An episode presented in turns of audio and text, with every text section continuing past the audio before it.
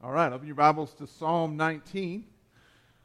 Uh, boy, it's uh, it's definitely the providence of God that Pastor Justin just spoke out of Psalm one nineteen, because we're going to look at Psalm nineteen, and uh, we're actually going to reference Psalm one nineteen here in just a little bit. Um, how many of you have ever, you don't have to raise your hand on this one, but how many of you have ever been on a diet?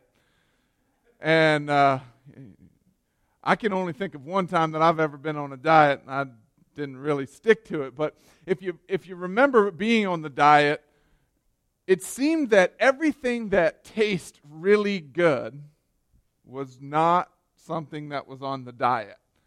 Something that, and that stuff seemed to be really easily accessible. I remember when I was on a diet one time, one diet, one time in my life, if you can't tell. I've only been on one diet, and it didn't work. And I went, I shop, I, I, I'm a creature of habit, so I like to go to the same stores, I like to build relationships with people, and the little local store that I would stop at most mornings to grab my coffee, the very first thing when you walk through the front door was a brand new Tasty Cake display. Front and center, as soon as the doors opened, there it was, on the very first day of my diet. So that diet didn't last too long. It's really not that much different in the spiritual realm. When we think about all of the things that our flesh desires, all of the things that would, would appease the flesh, and as Paul talked about in Galatians, the flesh and the spirit are in battle with one another, right? And those things that, that appease the flesh are often very much right available, very often. Television, the internet, radio, break room gossip, country store front porch gossip, all of that stuff that, that feeds the flesh, that causes us to Uh, feed one entity and not the other. They're always readily available, and it is it, it requires discipline, and it requires uh, desire and drive in order to seek the things of the Spirit. And so at The Well, we have been talking throughout this summer about spiritual disciplines, about different types of spiritual disciplines. We've talked about prayer and journaling and fasting and quiet time, accountability, relationships. But most certainly, probably the most important spiritual discipline that we've talked about is about the regular consumption of the Word of God. Um, regularly consuming God's Word and having it be a regular part of our diet. Um, and so in approaching this topic, I really found it difficult to determine what text I would teach out of. There's so much in Scripture that speaks about Um, having the Holy Spirit uh, drive uh, your relationship through the Word. And there's so much in there, Old Testament, New Testament alike. So if you think about it, in the beginning God spoke. His Word was spoken and things happened. Things were created. The very Word of God is powerful to create. When Israel made a covenant with God, they made a covenant with God, and They, God told them to be diligent to do all that He had told them to do, to teach His law to their children. David, as you heard in Psalm one nineteen, and again in you'll hear today in Psalm nineteen, he devotes entire Psalms to the Word of God, which is why I chose uh, Psalm nineteen, or rather God chose Psalm nineteen for me to speak about this out of, because uh, even when Jesus was tempted in the desert, He rebuked the devil and he said that man can't live by what? By bread alone, but by every word that proceeds out of the mouth of God. So it is the Word of God that produces faith, that leads us to salvation. For faith comes by hearing, and hearing by the Word of God. And so let's take a look at Psalm one nineteen. Uh, Psalm nineteen, sorry, rather. I'm going to read the entire psalm. We're really going to focus in on seven, eight, nine, and ten. Um, but I really feel like it is such a beautiful psalm that I, I, I want to read, read it in its entirety. The heavens declare the glory of God, and the sky above proclaims His handiwork. Day to day pours out speech, and night to night reveals knowledge. There is no speech, nor their words, whose voice is not heard. Their voice goes out through all the earth, and their words to the end of the world. In them He has set a tent for the sun, which comes out like a bridegroom, leaving his chamber, and like a strong man runs its course with joy. Its rising is from the end of the heavens and its circuit to the end of them. And there is nothing hidden from its heat. The law of the Lord is perfect, reviving the soul. The testimony of the Lord is sure, making wise the simple. The precepts of the Lord are right, rejoicing the heart. The commandment of the Lord is pure, enlightening the eyes. The fear of the Lord is clean, enduring forever. The rules of the Lord are true and righteous altogether. More to be desired are they than gold, even much fine gold. Sweeter also than honey and drippings of the honeycomb.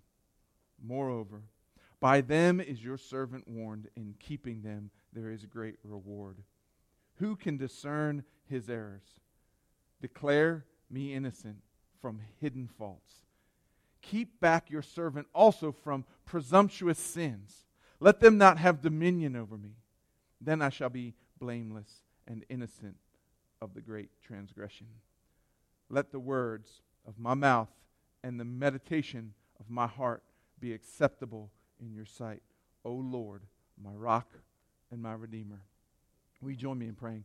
Father, I just ask you, Lord, now as we open your word, as we share about your word and how beautiful and pure and perfect and righteous it is, I pray, Lord, that you would control the fleshly tongue that, that is delivering this message, and that you would put my flesh in submission, and Lord, that I would deliver clearly and articulate well that which you have for your people. In Jesus' name, amen. So Psalm nineteen is dedicated to God revealing himself to humanity. Um, we've all heard that very first verse. The heavens declare the glory of God, and the sky above proclaims his handiwork. That's a that's a pretty popular passage of Scripture. We see it in a lot of worship songs. We see it written on a lot of people's, uh, uh, inside their Bibles. People like to write life verses down, those kinds of things. We see that. That's very popular. The first six verses here, and again, it's it's it's hard to do fourteen verses in, in forty minutes, but the first six verses you see here is really the psalmist revealing God through nature. Through, through his creation. God is revealing himself through his creation. God's always about the business of, res- of revealing himself to man. His crown is creation. And so in that, no one can look out here and say, there is no God. No one can look about. I know uh, we have a good friend, Jesse, and he went hiking one day and he sent me a text from the top of the mountain. He said, I don't understand how anyone can say there's no God when you get up here. You know, in Romans uh, chapter one, verses eighteen through twenty, it says, for the wrath of God is revealed from heaven against all ungodliness and unrighteousness of men, who by their unrighteousness suppress the truth. For what can be known about God is plain to them, because God has shown it to them. For his invisible attributes, namely his eternal power and divine nature, have been clearly perceived ever since the creation of the world in the things that have been made. So they are without excuse. Scripture says no one's going to be able to look around out here and say there is no God. They have no excuse. He speaks through his creation. He reveals himself through his beautiful works. From general revelation here in Psalm nineteen, the psalmist moves to written revelation in the last half. And he, along with Psalm one nineteen, which Pastor Justin just read from, this is probably one of the most important descriptive pieces of wisdom literature that we'll find with respect to the Word of God in, in the Psalms.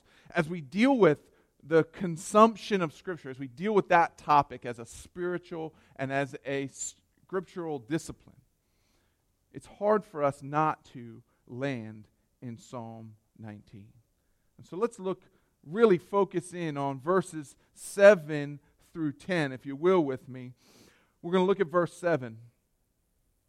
Excuse me.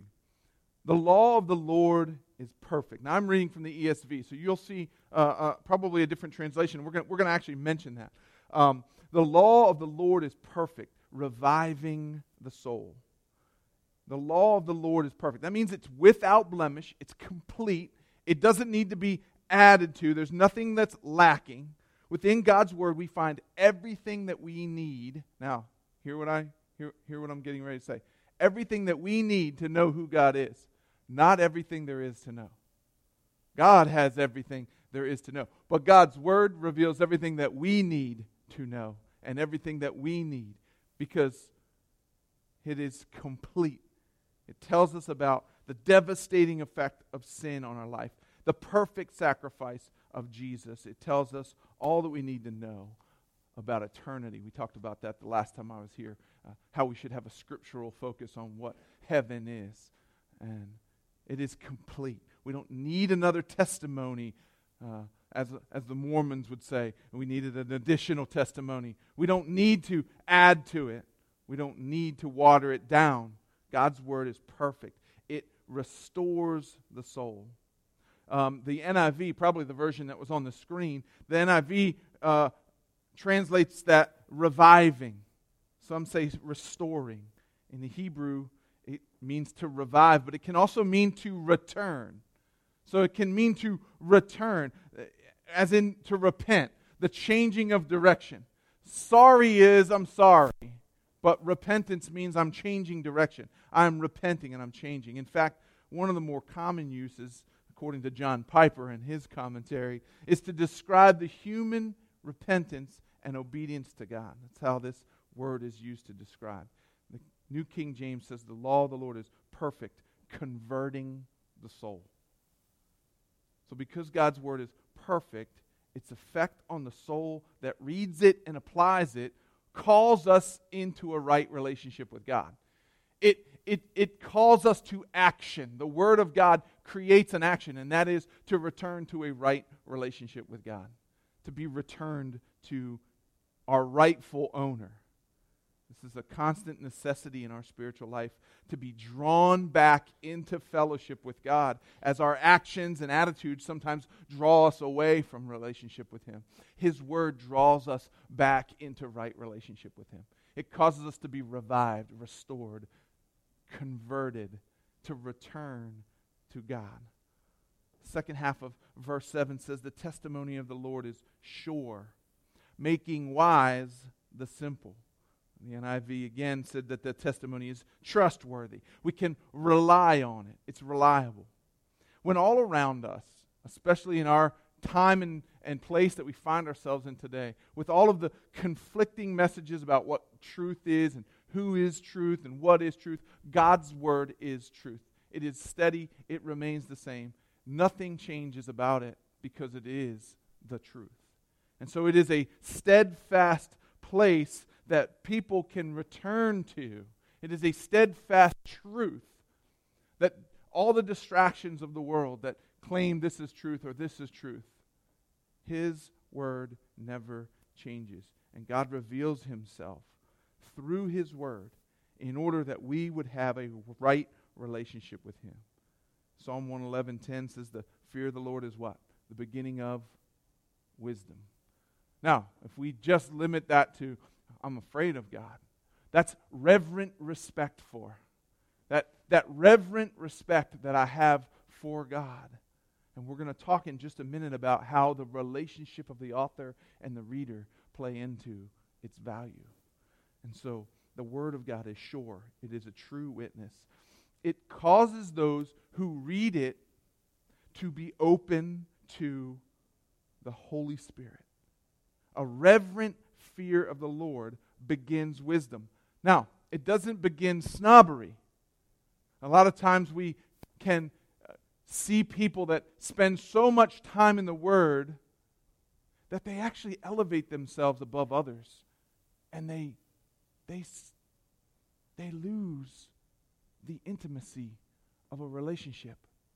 They become so elevated because they get a head knowledge and not a heart knowledge of Scripture. They they don't have a connection. It's completely educational. And we have to be careful that we know the author of Scripture well. And that's how we come to know Him, is by having a humbled heart, receiving the truth through the Word of God. And as our fear of God grows, as our reverent respect for God grows, we will grow in understanding of who He is, who His character is, what His nature is, because it's all there. It's simply just a part of our spiritual development as followers of Christ. God's Word makes us wise, makes us wise. There's street smarts, and there's all these different smarts. But God's Word makes us wise. We can see things that we couldn't see before as a result of being in the Word. Look at verse eight. He says, "The precepts of the Lord are right, rejoicing the heart." What is the result? The precepts of the Lord are right. The result is the rejoicing of the, of the heart. A precept is simply a directive or something that should be followed. It leads us to a goal of faithful living. But it carries with it the idea of orders or marching orders, right? A precept. They're so good, they're so right, that what does it cause? Now, I was a military man. I spent twenty years in the military. Some of the precepts, some of the directives, I wasn't rejoicing in my heart when I received those directives. Uh, especially when one of them was to get on a ship and go eight thousand miles away from my family. That was not a directive that was rejoicing my heart. So why does God's directives cause the rejoicing of the heart? So it carries with it this idea that His ways are so good that because He's so right, they never mislead, they never take us down a dead end. I I I, I had a I had a question in my mind on some of the orders or precepts that I received in the military. There was, but there's no question. God's are so good, they're so right, that when God says it, it's going to be good, and it causes the heart to rejoice inside. It's impossible to be more and more conformed to the image of Christ without understanding and following God's directives for our life. And we find those directives in His Word. Just as the old hymn, "He leadeth me." And I haven't heard this sung in a long time, but I remember as a little kid sitting in church hearing this song sung. "He leads me, oh, He leads me. Oh, blessed thought. Oh, words with heavenly comfort fraught. Whatever I do, wherever I be, still 'tis God's hand that leadeth me. He leads me, oh, He leads me. By His own hand He leads me. His faithful follower I would be, for by His hand He leadeth me." He is always right there with us. His precepts cause our heart to rejoice when we get in the Word of God and we see that God's care and intimacy for us is there in every one of His right precepts. It causes our heart to rejoice. It causes our heart to be excited and, and happy. You ever been picked first for the kickball team? Somebody shaking their head. No, I don't know. Well, I, you know what? I look like a pretty athletic guy. I've never been picked first for the kickball team either. I can only imagine what it felt like, that joy, that excitement, to be picked first. That's almost how I feel when I'm reading Scripture, is that I got picked first for the kickball team. I, that, that excitement, that joy, I can't wait to hear what He has to say. I said this last time I was here. If everybody lived according to the way God had designated for us to live, we wouldn't have the issues in the world that we have. There would be no violence, no greed, no war, no murder, no hate, no selfishness. Sounds like what? The presence of God, right? Sounds like when we get glorified bodies and we're, we're in His presence, how wonderful that's going to be. Only because people have chosen to disregard God's laws and God's precepts that are right and true, their heart doesn't rejoice. And so they wander in sadness and questioning things because they have not accepted God's precepts as right. Look at the second half of verse eight. "The commandment of the Lord is pure." What is the result of the commandment of the Lord being pure? Enlightening the eyes. The word pure here is often used to describe purity or radiance of sunlight. The uh, eighty-four N I V translates it, and it might have been up on the screen. The, the commands of the Lord are radiant, giving great light to the eyes. This is like Psalm one nineteen, one oh five, uh, where Pastor Justin just read out of Psalm one nineteen. one nineteen, one oh five says, "Your word is a lamp to my feet and a light to my path." Proverbs six twenty-three says, "For the commandment is a lamp and the teaching is light." John chapter one, he describes Jesus as the living Word of God, who is the true light, who enlightens every man in the world. God's Word sheds light on an otherwise dark path.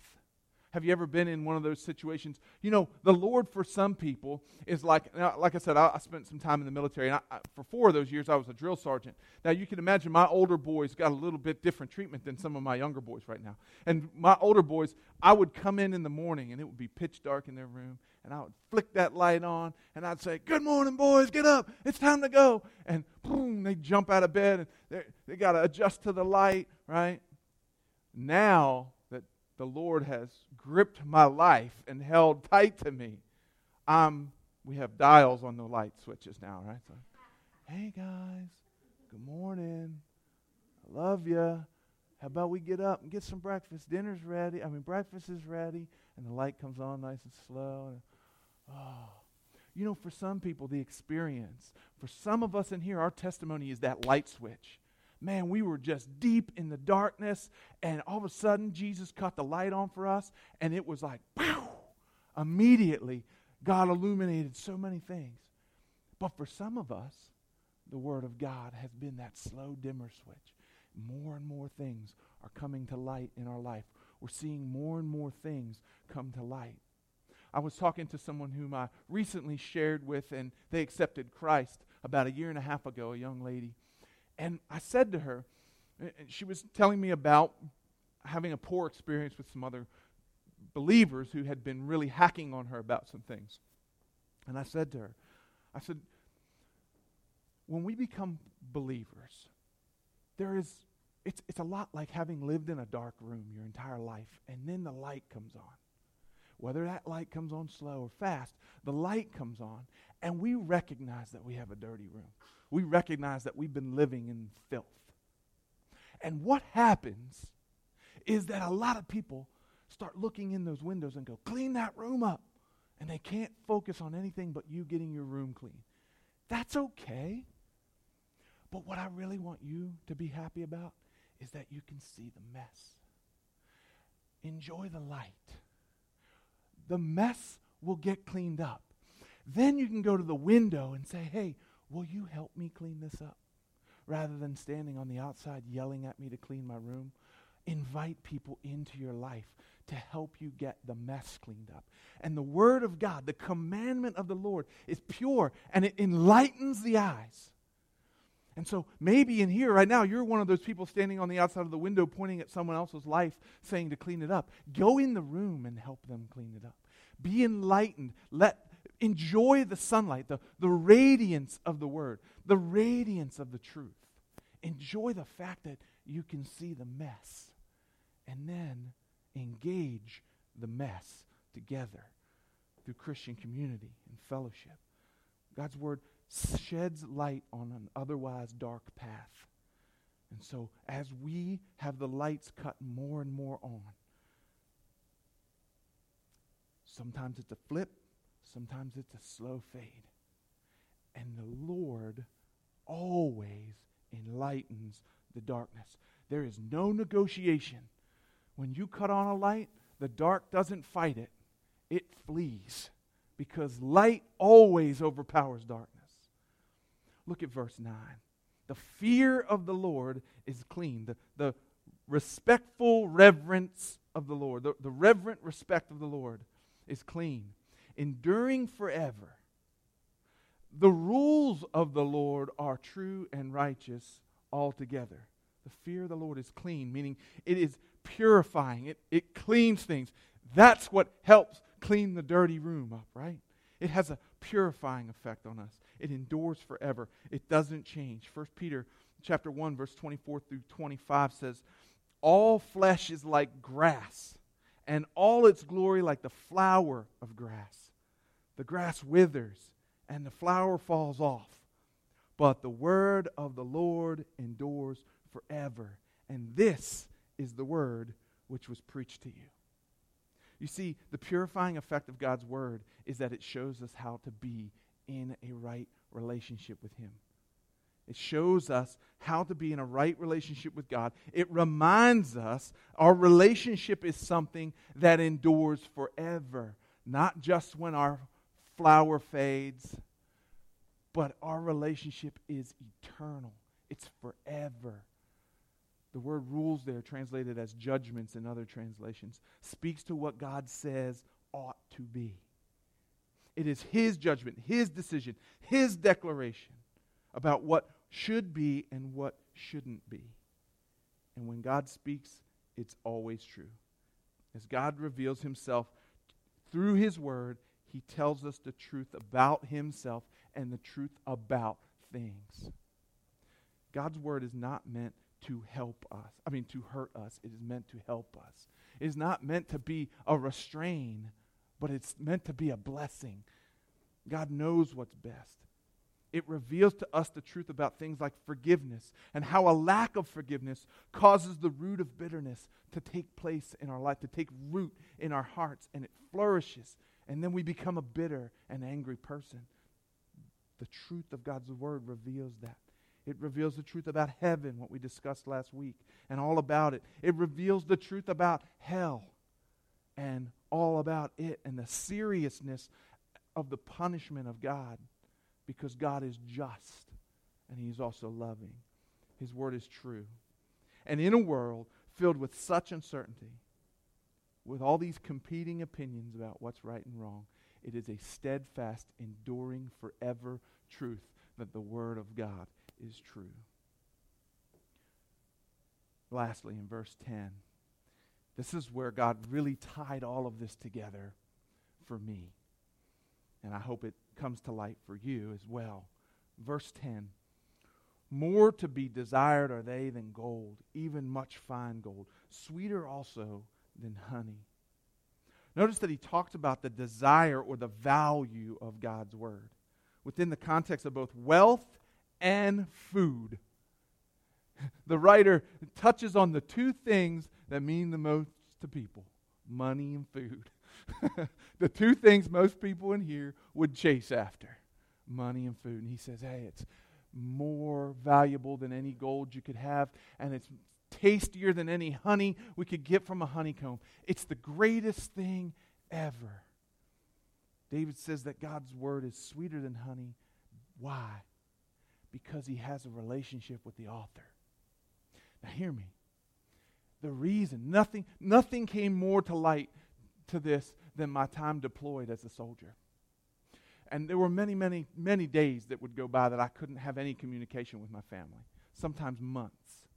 But I can remember that when coming back inside the wire, we would hear that we could go check our email. And let me tell you something. I'd have given you every penny I had in the bank to be the first person in line to check my email. I would have raced to the M W R tent and just, I, I was dying to get an email from my wife. I just wanted to hear from her. Why? Because of the relationship that we have. Her words had more value than any gold you could offer me, and they were sweeter than any sweet that was in the snack shack. Those words meant more to me than anything at that time. And that's how we should approach the Word of God. That we have such a relationship with the author that we cannot wait to hear what he has to say, to see what he has to say, because we have a relationship with him. And that's why it's so important that we not just read the Word of God as a check on the box, but as a relationship, as a desired love letter, something that we cannot wait to get our hands on, something that we cannot wait to, to read its beauty, its value, its flavor. And so the Word of God is something we should be running to. So you may be sitting in here today, and you may say, well, every time I read it, I don't get anything out of it. Maybe the relationship with the author is the problem, not the word. Maybe the relationship with the author is the problem. Maybe you need to really solidify your relationship with the author. And then his words will be like the light that comes on, enlightening the eyes, bringing joy to the soul, exciting the heart. Then it becomes more valuable than anything, any jewel, any gold. It becomes the most flavorful thing that you've ever enjoyed in your life. That's how we, as God's children, should love his word. We should be excited and value it above everything else. We've been, we're going to go through Ephesians in a few weeks at The Well. We're going to be teaching through Ephesians. We're going to be teaching a series called Together. And I'll be challenging our family of faith to say, we want to be together. We want to be together as a body of Christ, moving forward to share and live out the gospel. And we'll be challenged in times and areas where we say we, because we need each other to move forward.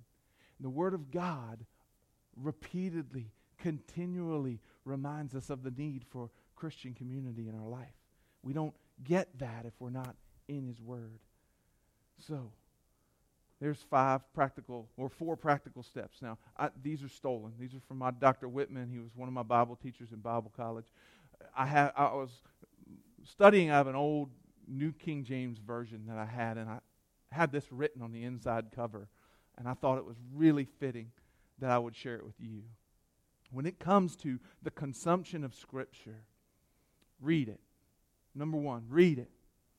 Have a plan. There are all you can go and download a yearly Bible plan and read the entire Bible in a year. There's all of those things out there. But read it. Be in it.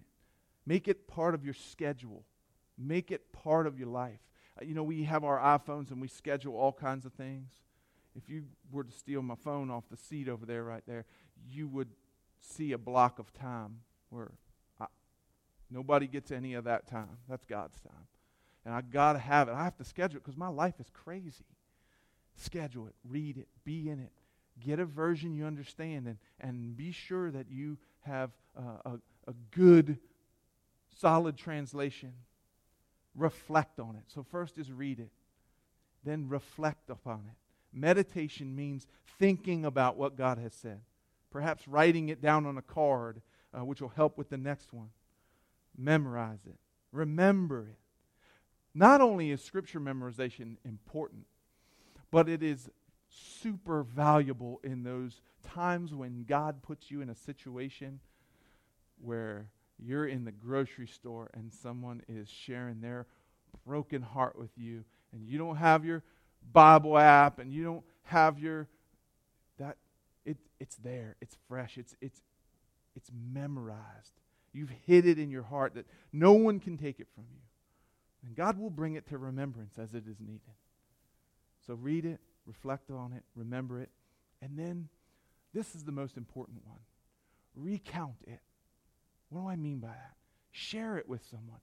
Tell someone else what you've been reading in the Word of God. Share with someone else.